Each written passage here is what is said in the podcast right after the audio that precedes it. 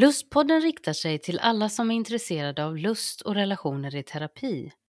Podden leds av religionshistorikern och teologen Leif Karlsson och Hanna Möllås som är legitimerad barnmorska, legitimerad psykoterapeut och sexolog med flera auktorisationer i sexologi.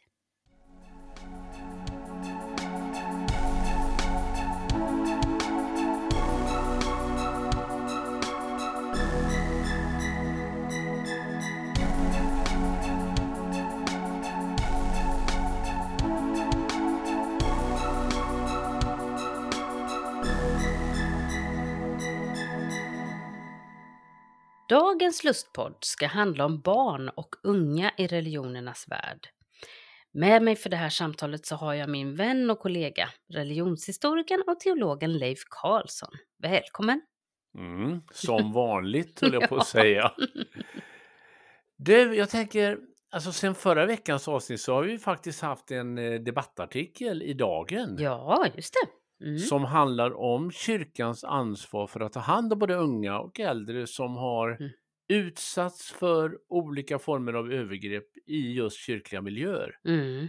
Alltså miljöer som man skulle förvänta sig skulle vara trygga. Ja, precis. Och det tangerar ju faktiskt på dagens ämne eftersom det handlade ju om att vi uppmanade samfund att ha strukturer för att ta emot de här människorna som har blivit utsatta. Så Mm. ja, vi kan länka den artikeln på hemsidan. Mm. Mm. Eh, vi, vi tog ju även upp här att man skulle kunna ha en fond Ja. där människor då som behöver Mm. bearbeta sina upplevelser från sådana här sammanhang. Och det, man kan ju tycka det är konstigt att man många gånger ska behöva betala själv för Mm. sin traumabearbetning. Ja, va? det är sant. Mm. Och eh, sen tänker jag också att de här problemen ligger ju faktiskt i tiden. Ja. Jag tänker med tanke på den här serien som Mm. går just nu. Mm. På SVT.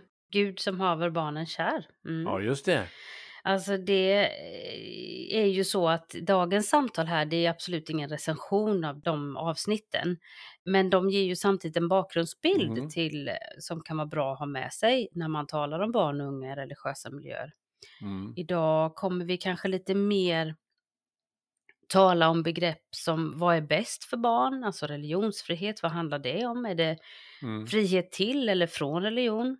Och särskilt då med fokus på barnen.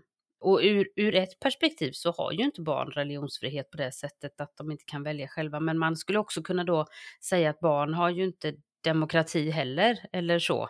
Därför att de kan inte själva vara med och rösta till exempel. Nej, Men vi nej. tänker ju på barn som att vi ska forma dem in i någonting som vi tror är gott för dem. Och frågan är Ja. vad det är då. Alltså, det, det handlar ju om vem som har ansvaret för barnet. Mm, mm. Är det föräldrarna? Är det staten? Är det Ja. barnet själv? Ja, eller ingen av dem. Ja, alltså i, i nästa avsnitt så kommer vi fortsätta tala om barn och unga i religionernas värld, men då utifrån hur de påverkas i sin sexuella hälsa. ja, det blev ju tydligt i serien att Mm. det, det pratade ju alla om, de Ja. här berättelserna, Mm. om hur, hur tron påverkade sexualiteten eller Precis. tvärtom. Ja, och det här är ju, det är ju så nära besläktat då att äga sin kropp. Det är ju samma sak som att äga sin sexualitet, men också att få äga sig själv, att få vara den jag är. Mm. Och därför så tror jag att det, det finns otroligt många tillfällen där den som brottas med sin religiösa tillhörighet brottas också om vem man är, men också då sexualiteten. Mm. Och, och i nästa avsnitt så kommer vi också då ta upp när sexualiteten blir en förlängning av ondskan, alltså i mitt tal eller i mitt görande eller i mina Mm. tankesätt. Och då kommer vi också komma in på det här med eh, hur det blir för ett barn när helvete och straff s- Mm. blir ett hot. Mm. Apropå serien i SVT så blir man ju väldigt berörd Ja. av de här livsberättelserna. ja, man får en riktig klump i magen tycker jag. Ja. Och, och det problemet är ju att när man får det och man själv känner till de här miljöerna eller kanske någon eh, tittar som då är uppvuxen i det eller är med i det Mm. sammanhanget nu så är det väldigt lätt att hamna i en försvarsattityd på något sätt. Mm. För man vill inte uppfattas som en idiot som har trott på det här eller som tror på detta nu då. Mm, mm. Du menar att det, det är lätt att hamna i det där tvånget att Mm. försöka försvara Ja, ett sammanhang? ja, för jag har sett många som har reflekterat över de här avsnitten och det är väldigt ofta som det liksom kommer till det där att ja men så här är det ju inte hela tiden och det är inte så Mm. överallt och det är inte så för alla. Ja, då blir det ytterligare en sån här tystnadskultur. Ja, precis. A- a- Mm. Man pratar om det men inte riktigt eh, vill bekräfta det på Nej, något sätt. precis, exakt. Och, och, och jag tänker att man måste kunna bemöta de här berättelserna som tas upp i den här serien och som, som så många bär på Mm. med bara ett förlåt. Alltså Mm. ett förlåt utan att försöka försvara och förklara. Utan förlåtelsen måste få stå för sig själv, för Mm. då får också Mm. berättelserna finnas på något sätt. Mm. Du, det var ju roligt att Per Granqvist var med Ja. i serien Mm. eh, Mm. och eh, du har ju faktiskt pratat om honom i Mm. förra programmet Mm. Och att du skulle återkoppla till det. Just det, därför att det är ju så intressant med Pers forskning. Han har ju skrivit en jättefin bok som jag också kan länka till om anknytningsteori och religiösa miljöer då. Och det var Mm. lite synd tycker jag i, i avsnitten att han inte riktigt fick tala om sin forskning mer. För att man, man fastslog ju i den här serien att alla människor mår inte dåligt. Eh, Alla Nej. barn mår inte dåligt av att växa upp i en Nej. religiös miljö, men vissa gör det då och de här har gjort det. Och då tycker jag man lämnade lite frågan fri till slut. Man svarade aldrig på vad är det som gör att vissa mår dåligt och vissa inte gör det. Vad är det som gör att en religion är god eller ond? Mm. Vad är det som, det, det, det tycker jag blir en viktig sak att ta upp på något sätt. Ja, verkligen. Och, där- och där tänker jag att Pers forskning är väldigt viktig. Mm. För att han beskriver ju då hur vi i anknytningprocessen, när vi föds, så knyter vi an till vuxna fysiska personer som hjälper oss att överleva, Mm. som vi blir beroende av och som vi känner oss nära. Och när vi känner att den här personen inte ser oss eller vi blir rädda eller någonting så, så visar vi med vår kropp och vårt gråt och vårt skrik att vi vill ha kontakt med den här personen igen och så lyfter den upp oss och så blir den en trygg famn, en trygg bas som vi kan komma tillbaka till när vi känner att livet känns läskigt. Och, och sen när man blir några månader äldre så så kan man använda sig, den här tröstande funktionen kan man använda även i, i snuttefiltar eller i nallar eller så. Mm. Och, och, och då är ju tanken i, i anknytningsteorin att den trygga basen ska kunna finnas där genom livet och man ska kunna integrera den i sig själv. Men att Mm. för vissa personer så blir den där trygga basen någon som är villkorad, alltså den finns bara där om jag är snäll eller om jag är Mm. på ett visst Mm. sätt och då, då blir det olika för oss. Mm. Och, och i Pers forskning då så har han tänkt att även Gud kan bli en person som man knyter an till, även om Mm. inte det är en fysisk person då. Mm. Och, och Mm. då kan vi också använda oss av de här olika objekten som, som kors eller heliga rum för att känna oss extra nära den där guden. Och vi, vi kan påverka det genom, till exempel när vi inte mår bra då, så, eller är i vårt lidande, så är det väldigt lätt att vända sig mot Gud eller gudarna eller mot det gudomliga och, och söka en kontakt. Mm. Så att den här anknytningspersonen, det kan även vara Gud, Ja, menar precis. du? Ja. Mm. Ja. Eh, Du, spelar ålder någon roll här? Mm. Alltså när religionen introduceras så att säga? Ja, det här är intressant. Alltså för vissa menar ju då att barn aldrig ska behöva vara i en religiös kontext. Ja, det är ju lite svårt när man tänker på att större delen av jordens befolkning är, är religiösa, Ja, på säga, eller tillhör någon Ja. religion, religiös tradition. Ja, det kan nästan bli lite postkolonialt att vi ska Mm. tala om för andra värld, delar av världen hur de bör leva. Men, men när de religiösa tankarna väl blir introducerade för en människa, oavsett vilken ålder man är, så kommer ju den här människan låta de här symboliska bilderna knyta an till ens mellanområde, som vi talade om förra Mm. gången. Ja, nu får du faktiskt påminna oss om vad mellanområde var nu igen. Ja, just det. Jo, jag har ju använt lite olika begrepp, ibland mellanområde och ibland lekområde. Det är lite olika i olika Mm. litteratur. Men det här är ju en psykologisk beskrivning, alltså det är ingen del i vår hjärna, eller det finns inte en fysisk del som heter lekområde, utan det Mm. här är en psykologisk beskrivning av hur, man kan säga att det är en mental plats inom oss, där eh, som gör att vi kan knyta an vår inre verklighet med vår yttre verklighet. Mm. Och det här formar vi genom livet och där kan olika symboler, känslor, Mm. Tankar som berör det mer abstrakta kan liksom laddas på olika sätt. Där kan ordet Gud då bli en symbol för något tryggt och något gott, men det kan också bli en straffande impuls i vår Mm. inre värld. Det låter väldigt intressant. Mm, visst gör det. Mm.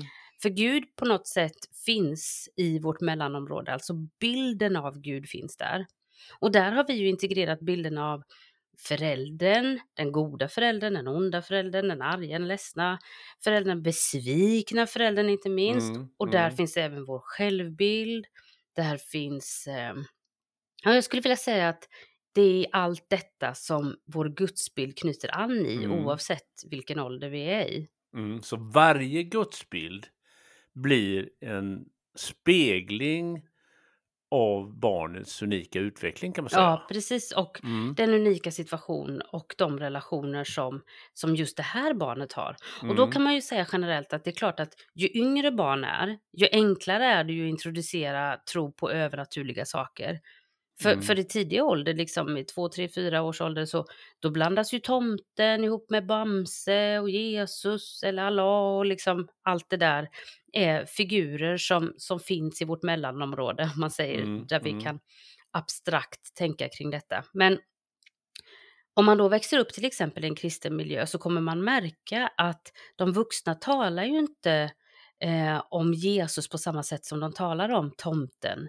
Så Nej. efter ett tag så kan man liksom förändra den här eh, bilden då av att att Jesus då, eller Gud till exempel, har en annan position än Bamse. Om du Mm, förstår.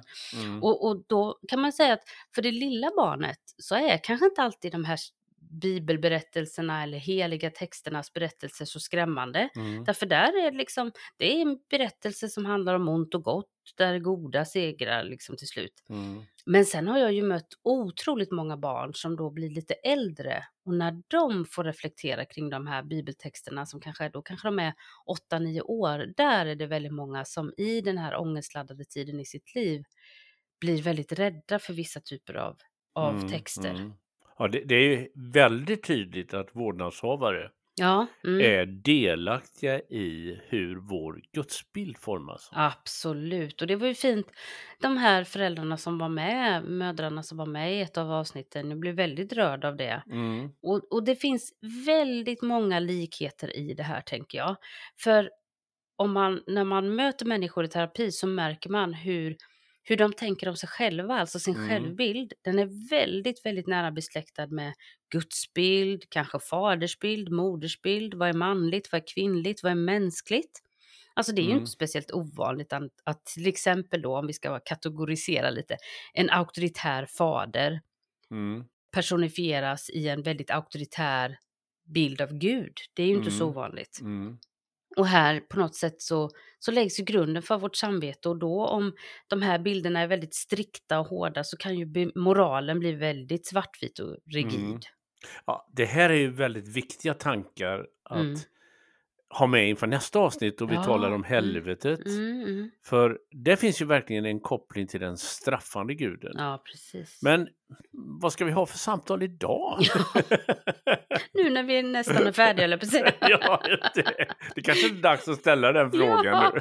Nej, men jag tänker så här, det är uppenbart då att vissa miljöer inte ger goda upplevelser och vissa ger det. Så vad är det som skiljer de här? Och då hittade jag en bok som jag börjar tycka väldigt mycket om. Den Mm. heter Barn i religionernas värld och redaktörer är Jenny Berglund och Gunilla Gunner. Och om du som lyssnare jobbar med barn, om du är lärare inte minst, då ska du läsa denna bok. Den är fantastiskt bra. De inleder till exempel i förordet med att säga att, att alla barn föds in i en familjs traditioner Mm. och genom Mm. livet kommer alla de här barnen behöva förhålla sig till det här. Vissa saker tar man med sig, vissa revolterar man mot, vissa gör man om till sina egna. Så man kanske inte alltid ska säga att man övertar det, utan man översätter de här religiösa traditionerna Mm. till sitt eget sammanhang Mm. och sin egen livsgeneration om man säger.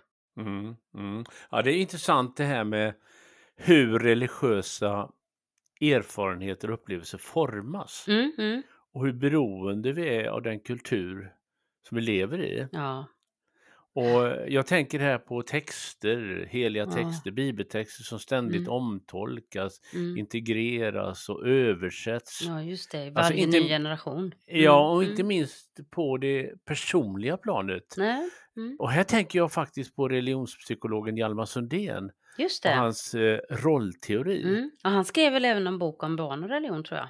Mm. Ja, Mm. han, han, han beskriver det som en slags identifikation. Va? Just det. Och, och Mm. Jag citerar Mm. Sundén här, han säger så här att identifikation innebär i socialpsykologiskt språkbruk att man övertar en annan människas handlingar, tonfall, gester det.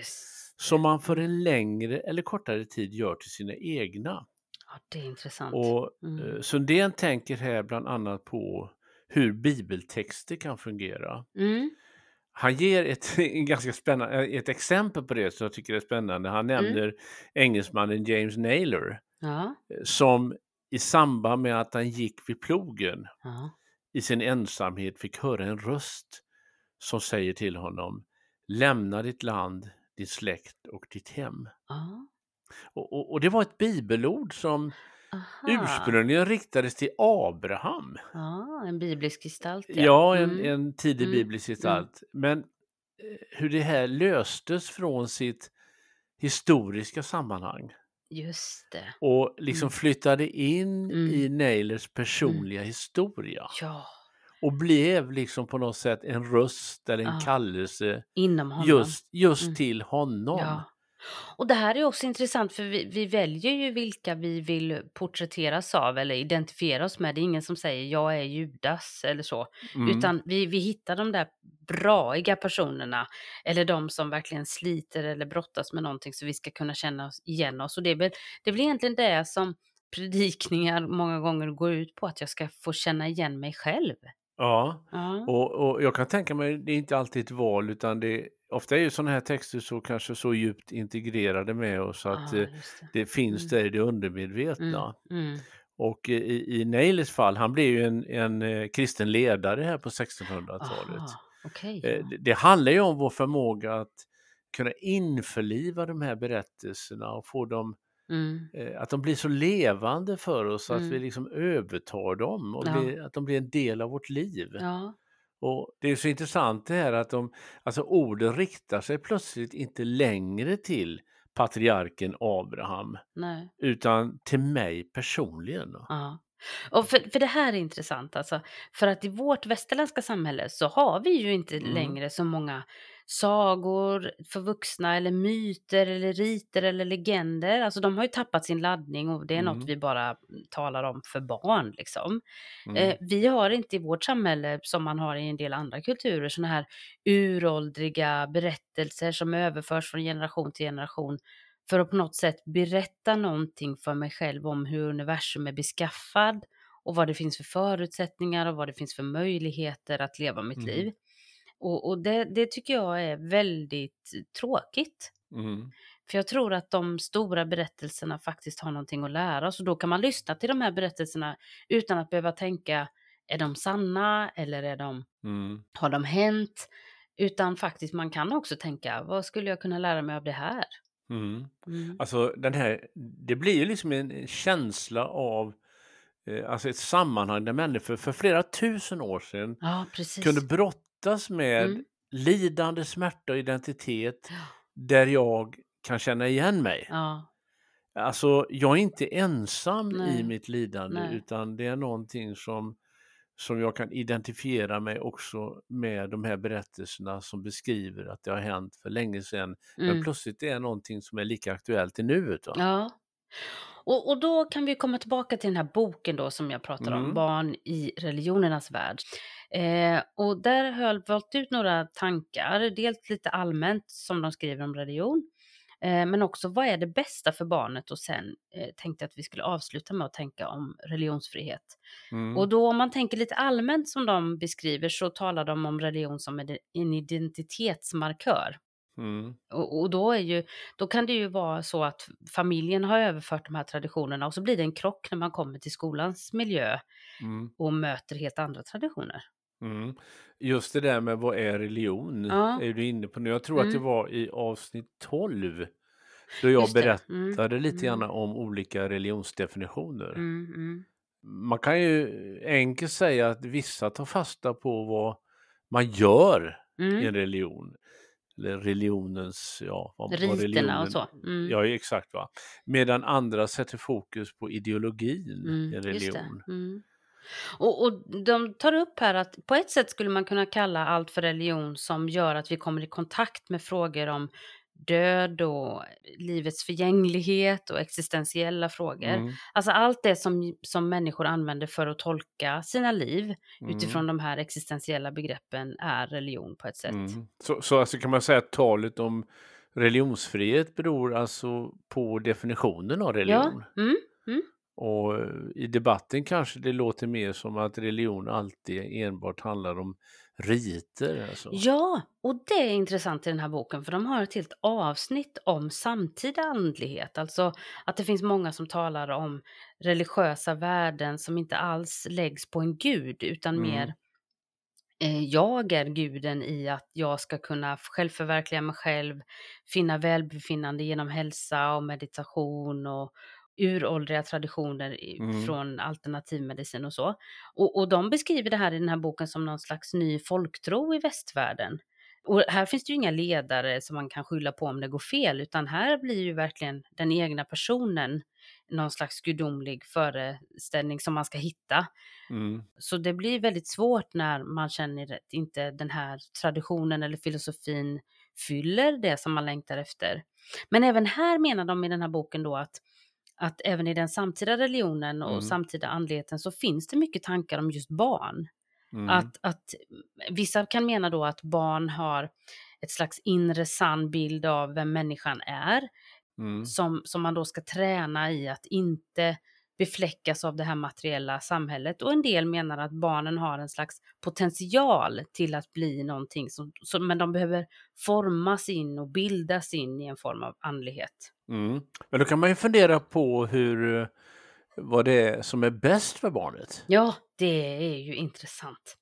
Alltså, de tar upp så många bra exempel här på hur man kan resonera när man pratar om och säger att ja, men vi ska tänka på vad som är bäst för barnet. Mm. Alltså idag till exempel så ska vi lära barn demokrati. Men det är ju faktiskt för att vi har en övertygelse om att vi tycker att demokrati är det bästa sättet att ha ett samhälle på. Mm. De tar upp begreppet om skolplikt till exempel. Att det är Mm. ingen av oss som diskuterar egentligen idag om det är det bästa för ett barn att gå tio år i skolan. Mm. Vilket det kanske inte alltid är för alla barn, men vi Mm. tar det som en självklarhet. Så, så vad som anses vara bäst, det måste alltid sättas i något slags sammanhang. Mm. Och det blir ju då alltså det som kan man säga det som är majoritetens uppfattning Mm, blir ju mm, liksom på något sätt en definition på vad som Mm. är bäst. Och det här blir ju, kan ju bli väldigt komplicerat egentligen. Ja, mm. För eh, gäller det barnen som grupp eller som individer kan man ju också Ja. ställa den frågan. Precis. Och den här barnkonventionen då som är svensk lag sedan 2020, den sätter ju faktiskt fokus på individen. Mm, och det kan ju skilja, menar jag, mellan barn inom samma familj. Precis. Och, och då menar man ju då att både stater och familjer ska utgå från vad som är bäst för barnet. Mm. Och här, här blir ju också en skillnad på att vilja barnets bästa. Mm. Eller att göra barnets bästa. Ja, och, och de, de ställer också en fantastiskt viktig fråga här som kan knyta an till de här SVT-dokumentärserien då. Alltså när ska det vara bäst för barnet? Mm, Ska det vara mm. bäst nu, exakt i denna stund? Eller ska det vara bäst om några år? Eller när Mm. barnet blir gammalt? Alltså, det, det, det handlar ju, allt mänskligt handlande får ju på något sätt konsekvenser. Så när Mm. ska det vara bäst? Barnets bästa på sikt. Ja, precis. Ja. Och, och, i, I de här religiösa alltså, miljöerna som programmen tar upp här i tv Mm, då mm. också, det är ju att det är tydligt att många tänker då alltså att vad ska vi göra här och nu för att det ska bli så bra som möjligt för barnets i evigheten. ja, precis. Det blir ett man- väldigt långt tidsperspektiv. Ah, du vet. Och, och då blir det också så här att det finns mycket, eh, en förälder då tycker att det är okej att försaka Mm, i, i barnets liv därför att i, i längden blir det här bäst för dig. mm, Även om mm, du tycker att det är mm. jobbigt nu. Så, så det, det, de, de tar upp det här väldigt fint i den boken. mm. Och att det finns lite olika fallgropar här även när man diskuterar om vet barnet själv vad som är bäst för mig? Alltså Ja, vet ja. barnet det? Jag, jag tänker att till slut, till slut handlar det ju på något sätt om att finna en dialog med barn där barn kan vara involverade i sitt liv men samtidigt inte behöva känna att de alltid måste ta ansvar för alla beslut, för Nej, det blir svårt nej, för barn. Mm. Och det är ju en intressant balans där, liksom Ja. vad som är barnets bästa, vem Ja. bestämmer det? Mm. Men du, hur reflekterar boken om religionsfrihet? Ja, det här är, ja, det är så intressant så att jag, ja, det kittlar i näsan höll jag på att säga. det var ett nytt uttryck. Ja. Nej, men jag tycker det här är fantastiskt spännande och inte minst efter att jag har mött så många barn som jag har suttit och filosoferat och pratat om med detta utifrån existentiella samtal. Jag hade ett samtal med en eh, flicka för ett tag sedan som Mm. är 11 år och jag får berätta det här. En fantastisk fin person som, som eh, har haft goda samtal kring vad är livets mening? Mm. Alltså det är fantastiskt att man kan ha sådana här otroligt gedigna samtal med barn. Barn fråntas ofta den auktoriteten många gånger, men barn har Mm. otroligt många djupa insikter här. Och då sa den här personen efter många samtal, så, så sa den så här när den kom, men Hanna idag har, ska jag berätta för dig att jag har kommit fram till vad meningen med livet är. Oj, Mm. tänkte jag, det är ju jättespännande, jag vill Mm. veta. Nej, men meningen med livet är faktiskt att man ska njuta här och nu. Man ska ta Mm. vara på det som är nu. För till Mm. exempel om man fick äta hur mycket godis som helst, då skulle man inte tycka att det var så kul. Och på samma sätt är det, sa den här personen, att vi har inte hur många år som helst att leva på, utan Mm. vi får ta hand om det som är här och nu. Mm. Och det här är ett tydligt begrepp. Det här är tydligt liksom, om man läser den här boken så är den här, det här samtalet med den här tjejen är en tydligt beskrivning av hur barn har en autonomi, att de Mm. kan bestämma själva och tänka själva. Mm. Och, och i västerlandet så har vi en väldigt stark ideal kring att det är någonting bra. Mm. Eh, alltså trotsålder och att göra liksom revolt är någonting som är viktigt för utvecklingen. Mm. Men vi får inte se autonomi som någon slags motsats till kollektivet eller heteronomi som de då beskriver i den här Mm. boken. Mm. Utan vi behöver ju både få hitta en självständighet men också kunna leva i dynamiskt samspel i våra la- relationer, för det är ju där vi formar vår identitet. Och det hade den Mm. här tjejen gjort till exempel. Hon hade Mm. autonomi att kunna tänka själv och förstå, men också sätta in det i sitt relationella sammanhang. Mm. Ja, det är ju alldeles uppenbart att det finns ju alltid en risk att vi underskattar Ja, barnens förmåga. Verkligen. Ja. Det, det är någonting som vi måste på något sätt tänka till Mm. som vuxna tror jag. Mm. Men du, hur eh, ställer sig då den här frågan då, frihet till eller frihet från Mm. religion? Ja. För, för utifrån barnkonventionen då så skulle man kunna säga friskolor då, religiösa friskolor, möjliggör de till att uppfylla barnkonventionen? Eller gör de precis tvärtom? Ja. Förhindrar de barn? Alltså då. Mm. Och, och man skulle kunna säga så här att om man lägger ansvaret på religiösa föräldrar att de måste hjälpa sina barn att förstå att alla inte är religiösa utan visa på att det finns en mångfald och du behöver inte tro och det finns de som tror så här och tänker så.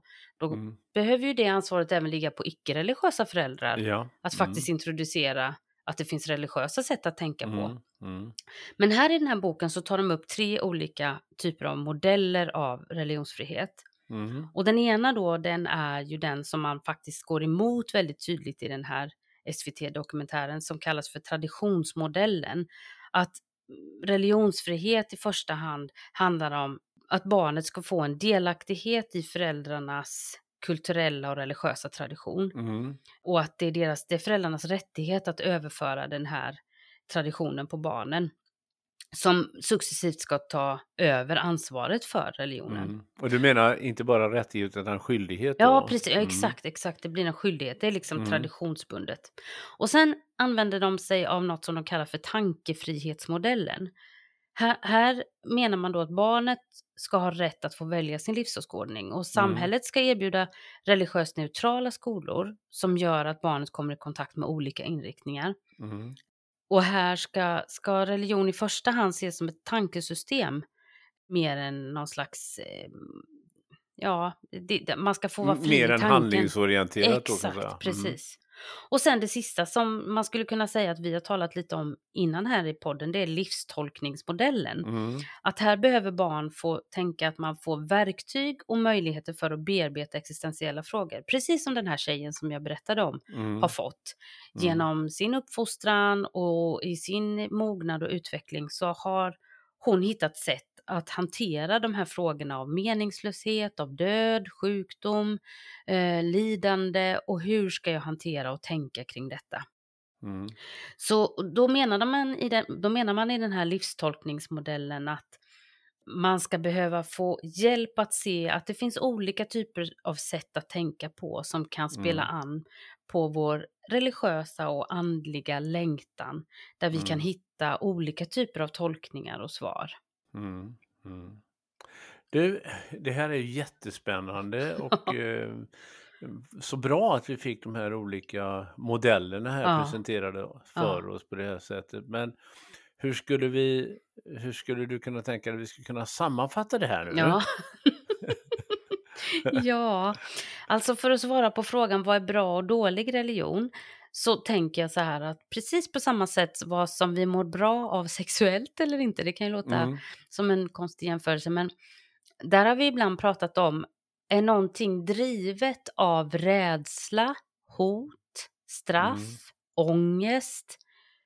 Eller drivs någonting av frihet, kärlek, känslan av trygghet? Det tror jag Mm. är den stora uppdelningen mellan vad som Mm. är en bra Mm. religion och en dålig religiös utövning. Mm. Men Mm. men det är ju naturligtvis, finns ju otroligt många gråzoner av detta. Mm.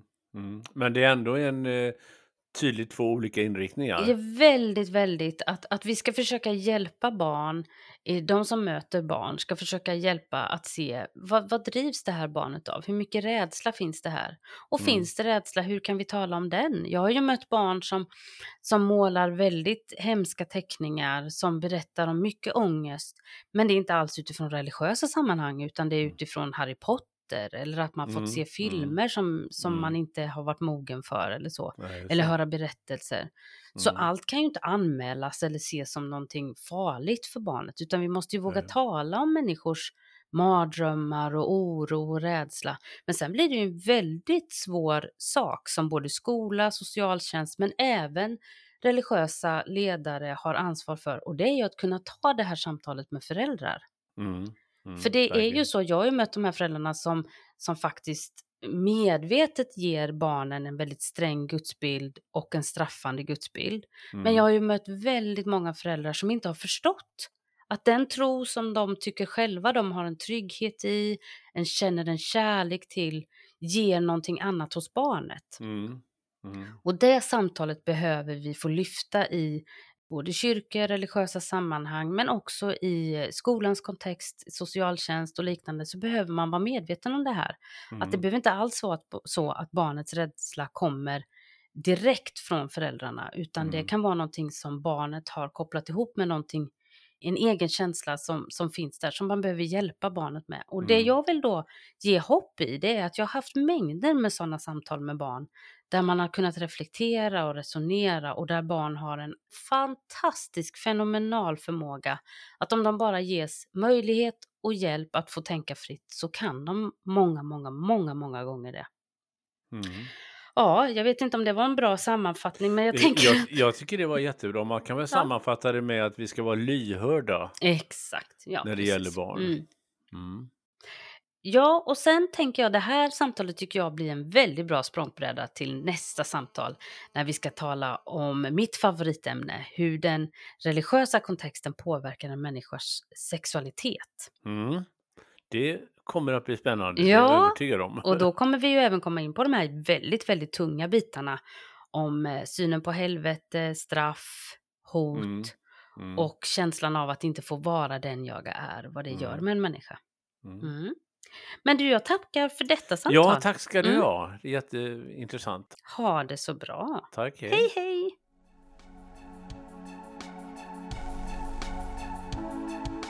Du har lyssnat till Lustpodden. För mer information och tips från programmet så hänvisar vi till lustpodden.se. Där kan du också kontakta oss om du vill vara med och berätta din berättelse om lust och relationer i terapi. Signaturmelodin är skapad av Johan Nilsson och redaktör och producent och ansvarig för klippning är Julia Linde.